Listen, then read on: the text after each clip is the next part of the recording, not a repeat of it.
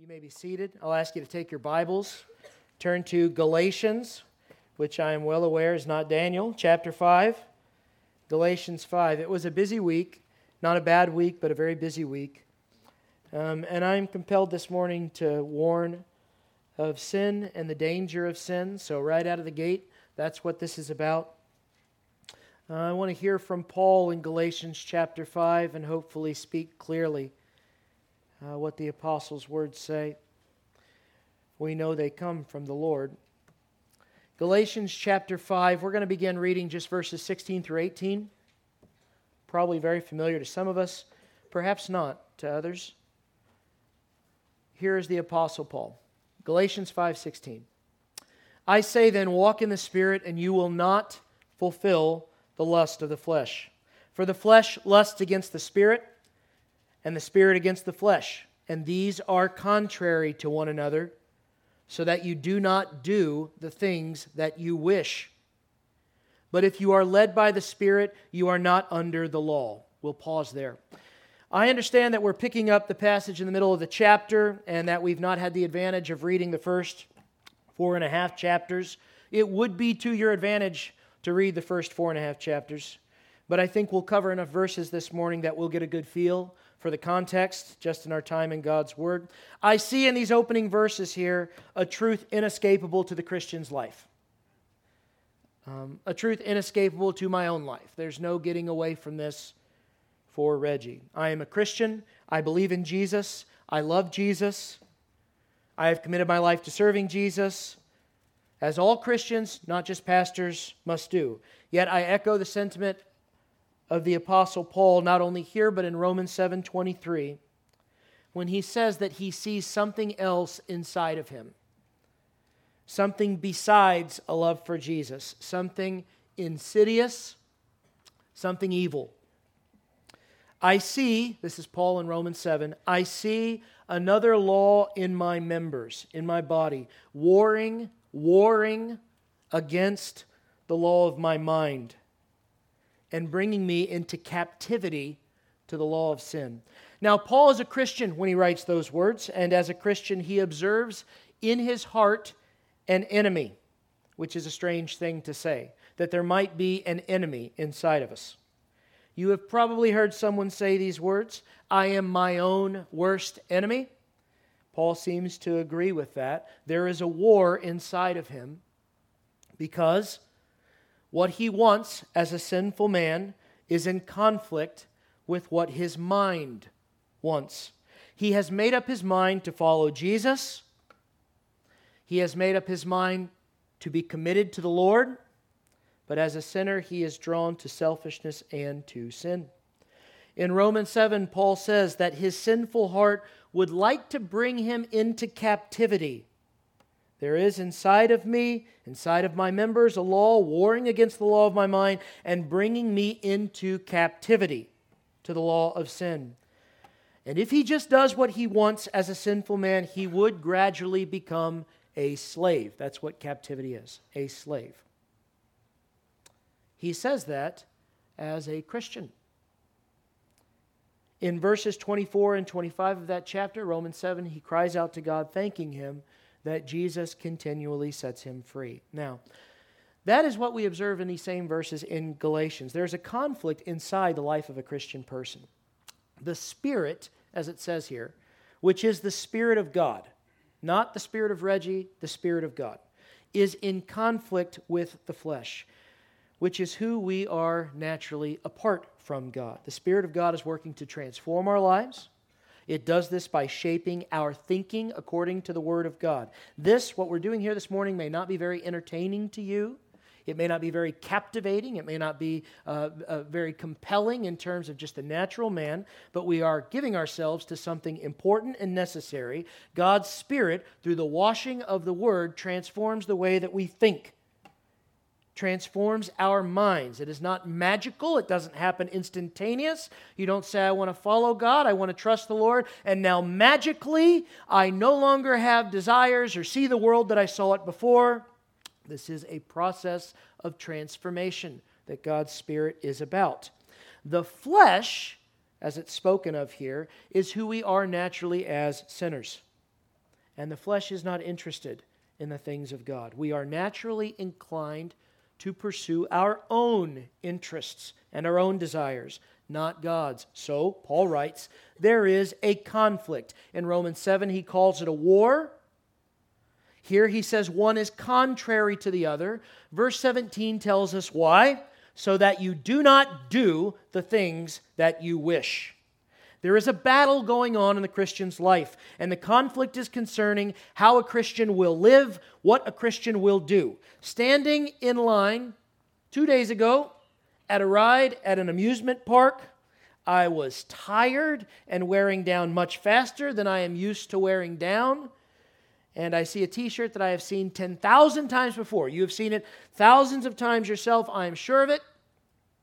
Nike, just do it. Just do it.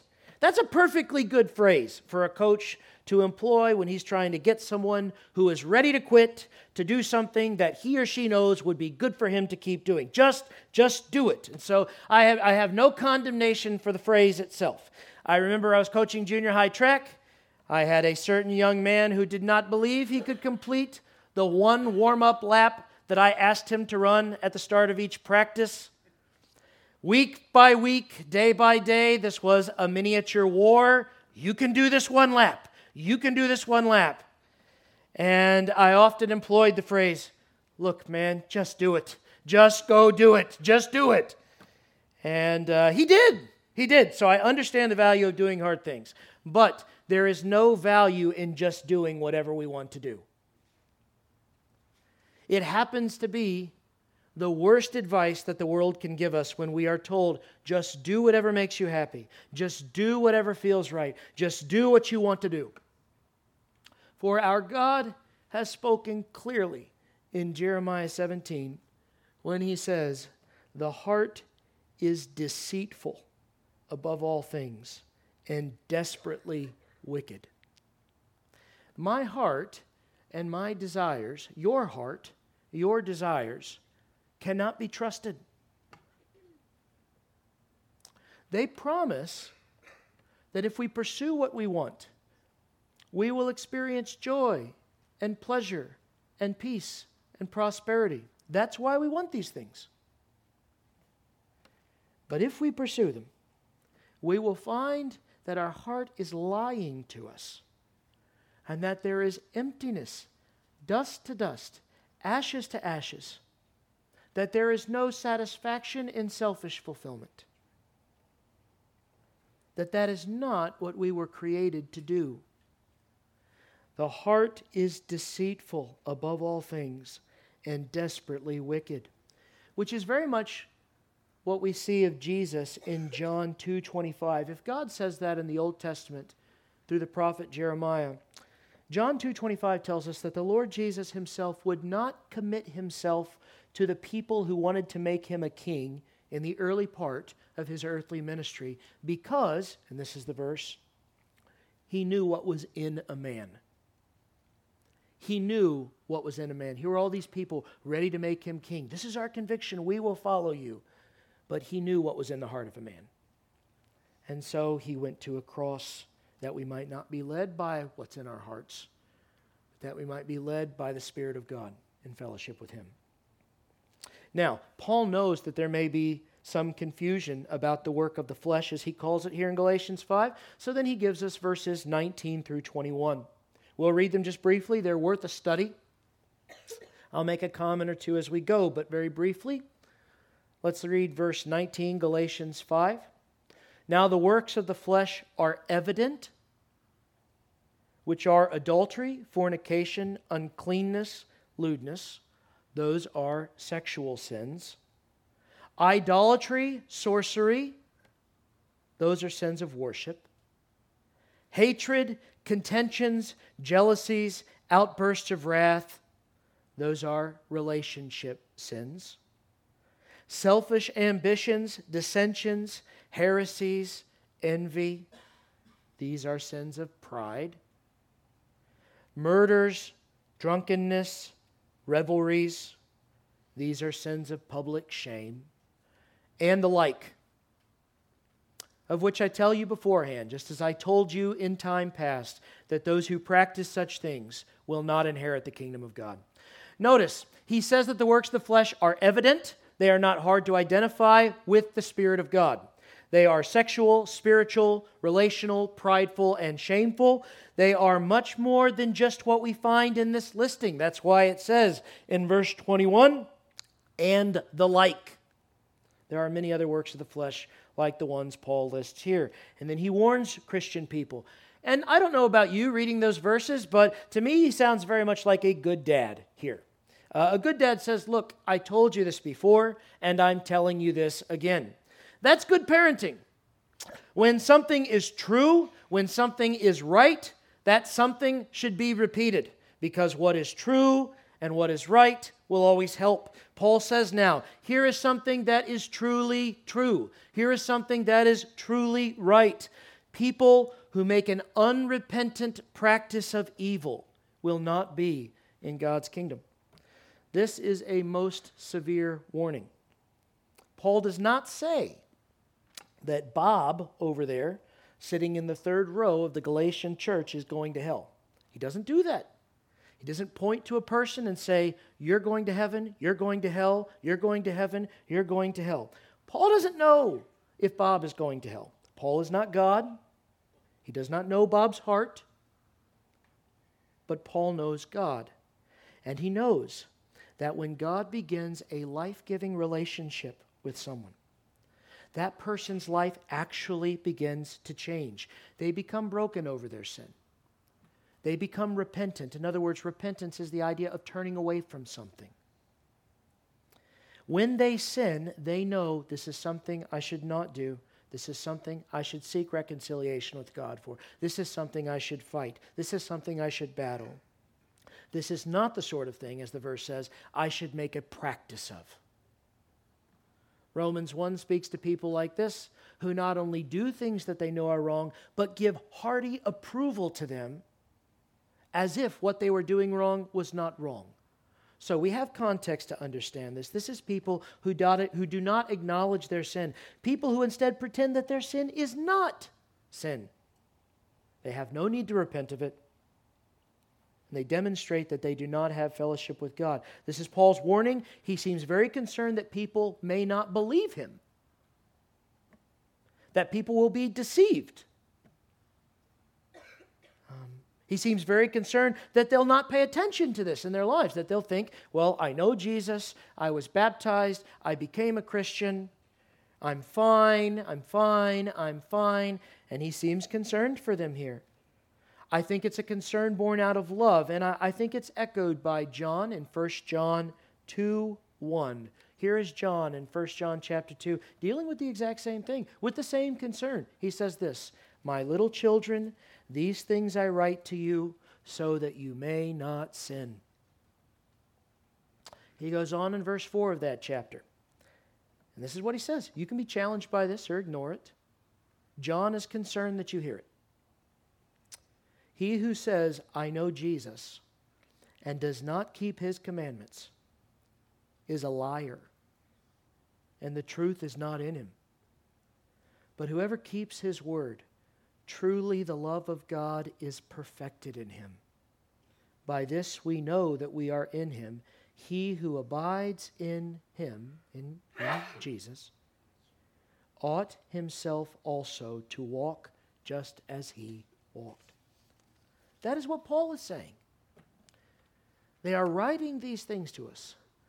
John, the Apostle Paul, that we may not sin, that we may instead abide in fellowship with Jesus through the Spirit of God and live our lives as Jesus lived. Now, in contrast to our selfish desires that come so naturally, Paul presents a list of attributes that God produces in the Christian that do not comes so naturally. And this is Galatians 5, verses 22 and following. So if you're still in Galatians, look at verse 22. Here, are, here is what God produces, and this does not come naturally to us.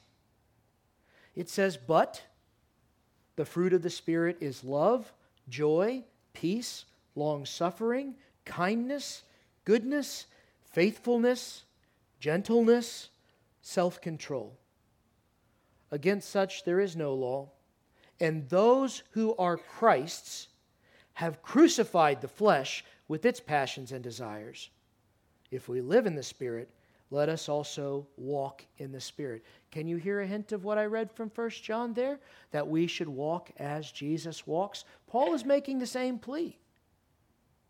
If you say, I live in the Spirit, which is to say, I live in good, reconciled fellowship with God, then we should live as if we have good, reconciled fellowship with God.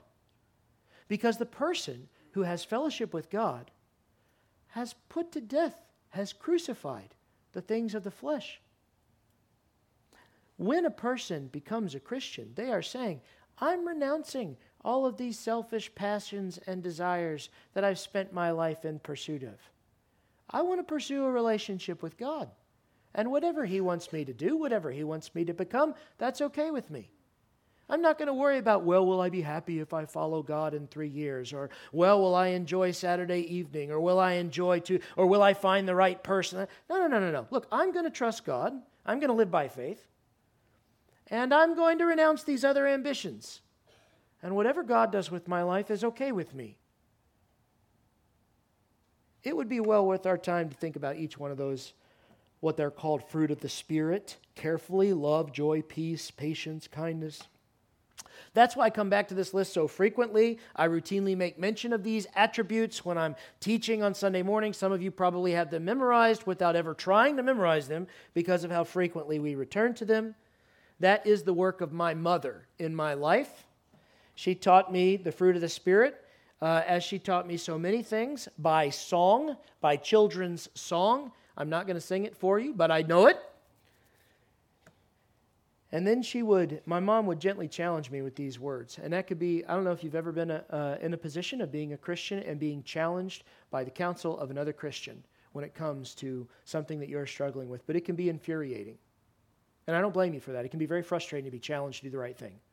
Um, I understand that. My mom would challenge me, and she would say things softly sometimes, less softly other times, but she would plead with me, and she would ask the question Reggie, is that love? I understand how you feel. I understand how you think about this. I get it. But is that love? Um, what you've just said or done to your little brother, is that love? Is that kindness? Is that self control? And on and on and on. And it could be an infuriating thing to be reminded of that because when you're worked up about something, you don't want to come to terms with whether or not it's truly from God. When a Christian person is wrong about something, whether in deed or relationship, to be reminded of this simple passage is a difficult slice of pie to eat.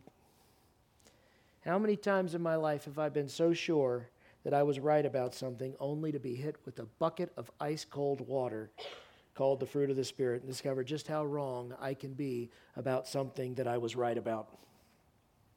even words of truth that come from evil, unkind, unloving, unhappy, ungentle, bitter spirits will not be to God's glory. And you see in verse 24, Paul is reminding again that we have crucified the flesh with its passions and desires. Remember, Reggie, my mom would say, you are a Christian. You have to follow Jesus. You have to do what the Lord wants here.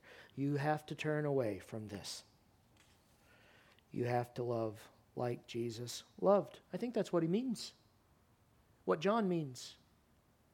If we say we abide in Christ, then we have to live as he lived. If we say we have fellowship with God's Spirit, then we have to live as the Spirit of God leads.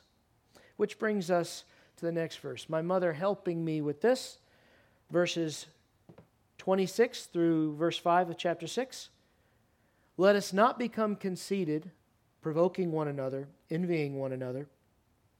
Brethren, if a man is overtaken in any trespass, you who are spiritual, restore such a one in a spirit of gentleness.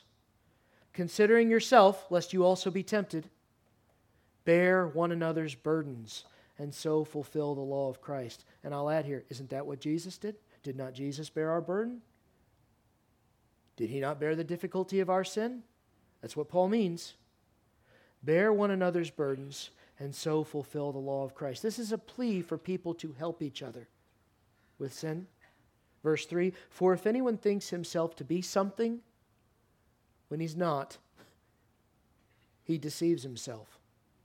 But let each one examine his own work and then he will have rejoicing in himself alone and not in another. His rejoicing won't be, hey, I'm better than that guy. Hey, I'm better than that guy. Hey, I'm better than that guy. Examine yourself, and then you will have rejoicing in yourself, in what God is doing in your life, not in comparison to somebody else. Verse 5 For each one shall bear his own load. Paul says we should help each other. Not in a competitive way, not in a conceited way, that we should help, he says, in a spirit of gentleness. Because dealing with sin is the sort of work done with a precision tool.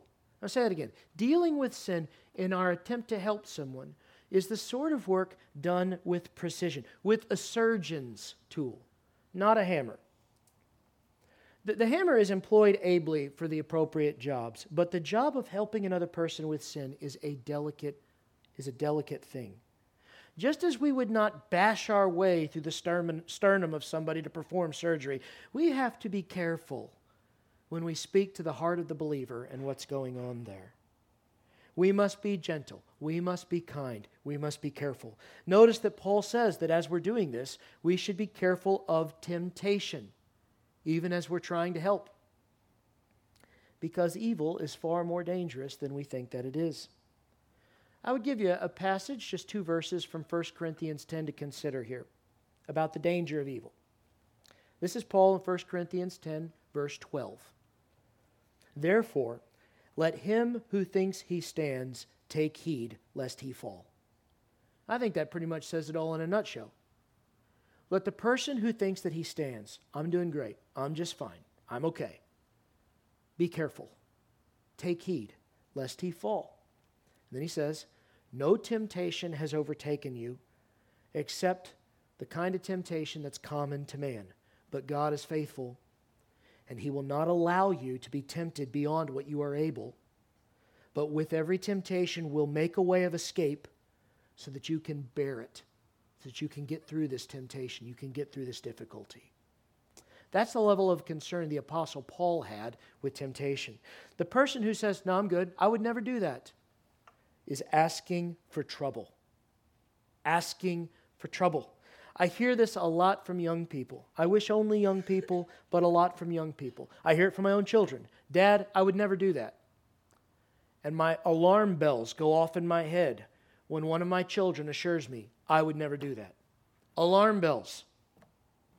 I hear it from your children. I would never do that, Pastor.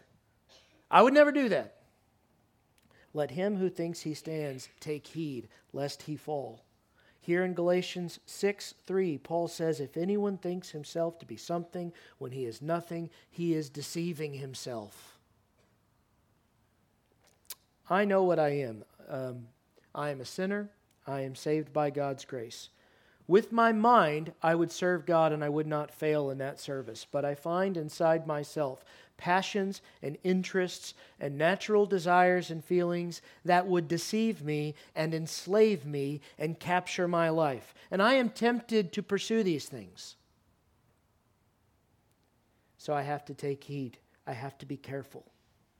I must not be conceited and deceived into thinking that I have somehow risen to some place of immunity to anything even in helping others, even when I would wish to help, I have to be careful. And now, Paul's final warning in the text is the last passage we'll read Galatians 6, verses 7 through 10. Do not be deceived. You see where his concern is. Do not be deceived. God is not mocked. For whatever a man sows, just to be clear, we're talking about planting, like a farmer would plant seeds in the ground. That's sowing. Whatever a man sows, that he will also reap. I have a, a garden. Um, I plant stuff in the garden. Whatever I plant in the ground, that's the kind of thing that's going to grow. Um, that simple. That's what Paul is saying. Whatever a man sows, that's what he's going to reap. God is not mocked. If I say, I'm a servant of God, I'm, I'm doing what God wants, while in truth, I'm living my life sowing seeds of unrighteousness and selfishness, God is not going to be made a fool of. Those seeds are going to grow. They will come to a harvest. And when they do, it will be clear what was actually going on. That is Paul's level of concern. Do not be deceived. God is not mocked, for a man, whatever a man sows, that he will reap. Now he gives the spiritual explanation of what he says. For he who sows to his flesh, and when we say that, we're not talking about blood and skin and bones. We're talking about the natural man, the sinful man, who we are by default, who we are in all of our natural inclinations. He who sows to his flesh will of the flesh reap corruption. But he who sows to the Spirit, to the things of God, will of the Spirit reap everlasting life. And let us not grow weary while doing good. Is a good verse in case you're tired of just faithfully doing the right things. It's a good verse for those who get tired, for those who grow weary of doing the right things and trying to serve God faithfully, and things do not seem to go great. This is a good verse for you. Let us not grow weary while doing good, for in due season we will reap if we do not lose heart. Therefore, as we have opportunity, let us do good to all, especially to those who are of the household of faith. And let that last part sink in. This is not a passage to condemn unbelievers and make believers feel very good about themselves. It is a passage written to Christian people. It is written to have Christians consider their lives to see whether or not they are spending themselves on the desires of the natural man or whether they're spending themselves on what the Spirit of God is calling them to. Now, what's the workaround for this? Well, here's the workaround. This is what I encounter. This is what I encounter in my own heart. Well, I know that um, if I sow of the flesh, I will reap of the flesh. If I sow of the Spirit, I will reap of the Spirit. I, I get that part. And so I imagine now before me two fields. And in the one field, I will spend my time doing things that I know are not necessarily in God's will, and they will grow in this field over here. But I'll also spend a considerable amount of, a considerable amount of time doing things for the Lord, and they will grow in this field over here. So that I will experience both the desires of my heart and the world around me, and also the blessings of God as they grow and I see a harvest there. That's what we imagine. I, I, will, I will sow here my ambitions and my desires and my passions, and over here I'll try to do faithful things for God too, and there will be some sort of balancing out in my life. The black and the white, the, the, the great Taoism of all this. You know, there will be some sort of, of coalescing of this together, and I'll get some sense of the best of both worlds. That's not what this says. The problem, the error there, is that you only have one field. That's the problem. You don't have two fields, not for this metaphor. You have one life, you have one soul. You have one fellowship with God. You are not inside some, some dual person, two people in one. You're just one person. And when it says, if you sow of the flesh, you will of the flesh reap corruption, the word corruption is the word for degradation or degrading. It means a gradual drifting away from what was good. Now, if you sow of the flesh and of the spirit in the same field, if, you, if, that's, the, if that's how you're approaching your life, there will be a corrupting effect. This is why we have the warning that we have. And it, it, Paul makes it akin in verse 8 to how we think about eternal life. It says, He who sows to the Spirit will of the Spirit reap everlasting life. I think this is a parallel, at least an idea, to what Jesus said during his ministry. Now, Jesus says there are two paths there's a broad path that most of the people in the world are on, and then there's a very narrow path that leads to life and few who find it. There's a broad path that leads to destruction, and you say, well, that's what I'm saying. Two fields, two ways of doing it, right? The problem is you can only be on one of those. You can't be on both. You can't be on both paths. There are two ways to live, But Jesus says you can't do them both. You can be on one or the other. But we, we sometimes sit on a fence as if we're splitting the difference or as if we're traveling back and forth through shortcuts between both ways. And Jesus says no. There's another the other analogy and I know we have referenced this one plenty of times is that there are two types of houses, one built on sand and one built on the rock. There are two types, but you can only build one because the house is akin to your life. You can't live the two lives simultaneously. You can only build one. And in that parable, Jesus says that the one who builds his house on a rock is everyone who hears these words of mine and does them. Faithfulness, obedience, not mere profession, faithfulness. Faithfulness. Where is all this coming from? Um, I'll be, I'll be careful because I don't want to overshare, but I spent a fair amount of time at the end of this week while preparing to, to preach through Daniel chapter 8, being confronted with the, with the, with the deceptive nature of sin. Um, and it's heartbreaking. It's heartbreaking. Um, and, and as I was going through this, you know, I, I, I, I sit down and I would and I would listen and uh, try to encourage and try to be gentle. But at some point, if, if you if you come face to face with what sin is and what sin will do, at some point you just you can't be a human being unless you find it overwhelming. Not when you truly see it to its conclusion, and that's that's what I don't. That doesn't happen every week. Every, I don't sit down every week with someone who has dealt with sin to the very end and is now struggling with that. But this week I did, and it's heartbreaking. And um, I know that there are there are, are two kinds of people here this morning, just like there are two paths and there are two kinds of houses that, that you can build with your life. And I, I'm and I want to say something to each. to, to the person here who is a Christian, who has trusted Jesus with their life, who's committed their life to Jesus, I want to warn you, as I think Paul does and John does, and I think the Lord Jesus does. Do not take your own selfish, sinful, natural man desires lightly. Don't take them lightly.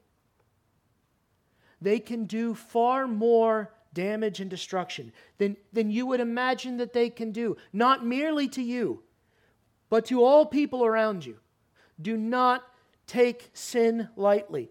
I'll, I'll tell you this sin cannot be controlled, it is in itself a controlling thing. It enslaves people. It enslaves people who would never volunteer to be in its service. It changes the way that they think. It changes the mind. It changes the way they see the world. It changes the way they see relationships. It consumes it corrupts, and you cannot keep it in a box. If you begin to pursue the flesh, not taking heed of these things, you will experience a corruption that you did not set out to experience. You will become bitter and jaded. You will become disconnected and withdrawn. Sin, as long as it continues to grow and corrupt in your life, will hurt you and it will not only hurt you, it will seek to destroy those around you. It is insidious. So, to the Christian person who is here today, take this seriously. Humble yourselves before the Lord. Acknowledge who you are. That's what I'm not talking about myself as a sinner because I'm trying to make a sermon about me. I'm trying to be an example. I know I am a sinner. I know that I am confronted by my sin. Some of you have confronted me about my sin. I know that. You know that. I am no perfect man. I have to take my sin seriously. You have to take your sin seriously. Humble yourself before the Lord. Acknowledge your sin. Acknowledge your evil. Acknowledge your ambition. Acknowledge the pride and the bitterness and the selfishness. Don't live in it. If you live in it, you will reap the corruption that comes from it, and it will do more than you think it will do. Whatever your estimation of what this will do in your life, it will be far worse. It will be far worse to you, and it will be far worse to those who you love. That's not, I don't believe. You look at the scriptures, you consider it for yourself. I don't think that's just me. I don't think that's my message. I believe with all my heart that is what this is saying. You have to make that determination. The authority doesn't lie in me, it lies in God's word. You don't have to believe me. I'm asking you to consider this. Is this what God is saying? I believe it is. You be the judge, Christian. You have the Spirit of God. But if it is, do not resist God. Humble yourself. Don't be prideful. Humble yourself. Do the right thing. It will be worth it. It will spare you. It will spare you and those who love you from tremendous pain. That's to the first group of people, but there's a second group of people.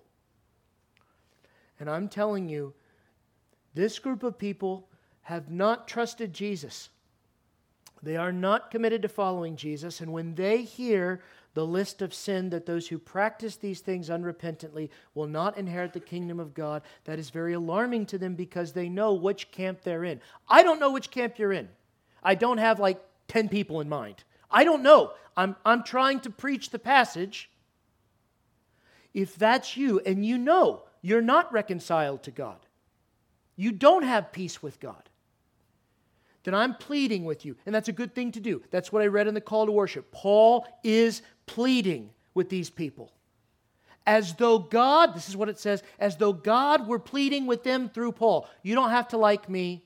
You don't, you don't, have, to, you don't have to have a great respect for me to listen to this. I am pleading with you on behalf of God to be reconciled to Him. I am pleading with you to see in the person of Jesus God's love for you, and that the one who did not sin suffered a sinner's death so that God could judge sin at the cross instead of judge sin when you stand before Him and give an account for your life. You do not have to do anything to be saved. You do not have to make yourself anything to be saved. God will accomplish that once you have fellowship with Him, once you have the Spirit of God. You can't do it apart from the Spirit of God. You're just a man, you're just a woman. You can't do that apart from the Spirit of God. It was the council. I tried to explain this this weekend because so oftentimes, what I find when someone is resisting what they genuinely feel is a call to salvation, the, the difficulty is when I make a profession of faith, what will happen that will bring about all this change? You know, does that mean magically I'm not going to want to do bad things anymore? And that's what, that's what many people want if I say that I trust Jesus, does that mean that all of, you know, it, what's going to happen? And they're looking for something mystical, they're looking for something magical, they're looking for something immediate. What does God's word say? The Bible says that Christian people are transformed by the renewing of their minds and thinking as the Spirit of God works through the Word of God gradually in our lives. So if you are here today and you've not trusted Jesus and you have found the Christian message very empty and powerless, maybe you have identified as a Christian for a long time and you still find the Christian message empty and powerless. This may be your problem. Our faith is not a faith that says, go transform your life into something that it's not. Our faith says, have peace with God. He will have fellowship with you. And over time, he will make you, He will fashion you, He will mold you into what He has called you to be. Your thing to do is to trust Him with that. By faith, to trust Him with that, to put one foot in front of the other every day. What do you want me to I failed today. I'm sorry. Forgive me. I repent. I failed. Keep working on me, God. God will do the work. But you have to have the faith to follow him, just like Matthew the tax collector had to get up and follow Jesus, just like Peter, James, and John the fishermen had to leave the security of the family business and go follow Jesus, just like Zacchaeus had to get out of his tree and had to acknowledge his wrongdoing and follow Jesus. That's what's required of you. And if that's not you today, I will echo what I read in 2 Corinthians chapter 6 at the beginning of the service. Today is an acceptable day for God. Is it an acceptable day for you? Is today a good day to have peace with God? God says today is a good day for me. That's not my voice. I'm not saying anything on his behalf. That is what he says. Today is the day of salvation. Today is good for me. Do you want to have peace with God? How about right now? How about today? Is that not the voice of a father who has children estranged? Is that not the face of a father who longs for a relationship? Look, today is good for me. We don't need to wait until Thanksgiving or Christmas or your birthday or next year till one of us is on a deathbed. Today sounds like a good day to me. God loves you. He has dealt with your sin for you. Trust the Lord Jesus Christ. Let's pray.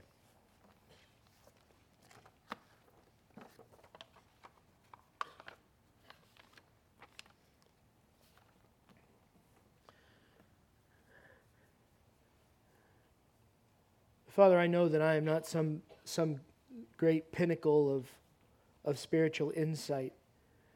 I, I've done my best to preach your word, and now I lay the work of that at your feet. Uh, you are going to do something in people's lives, or you won't, but it, it won't be because of me.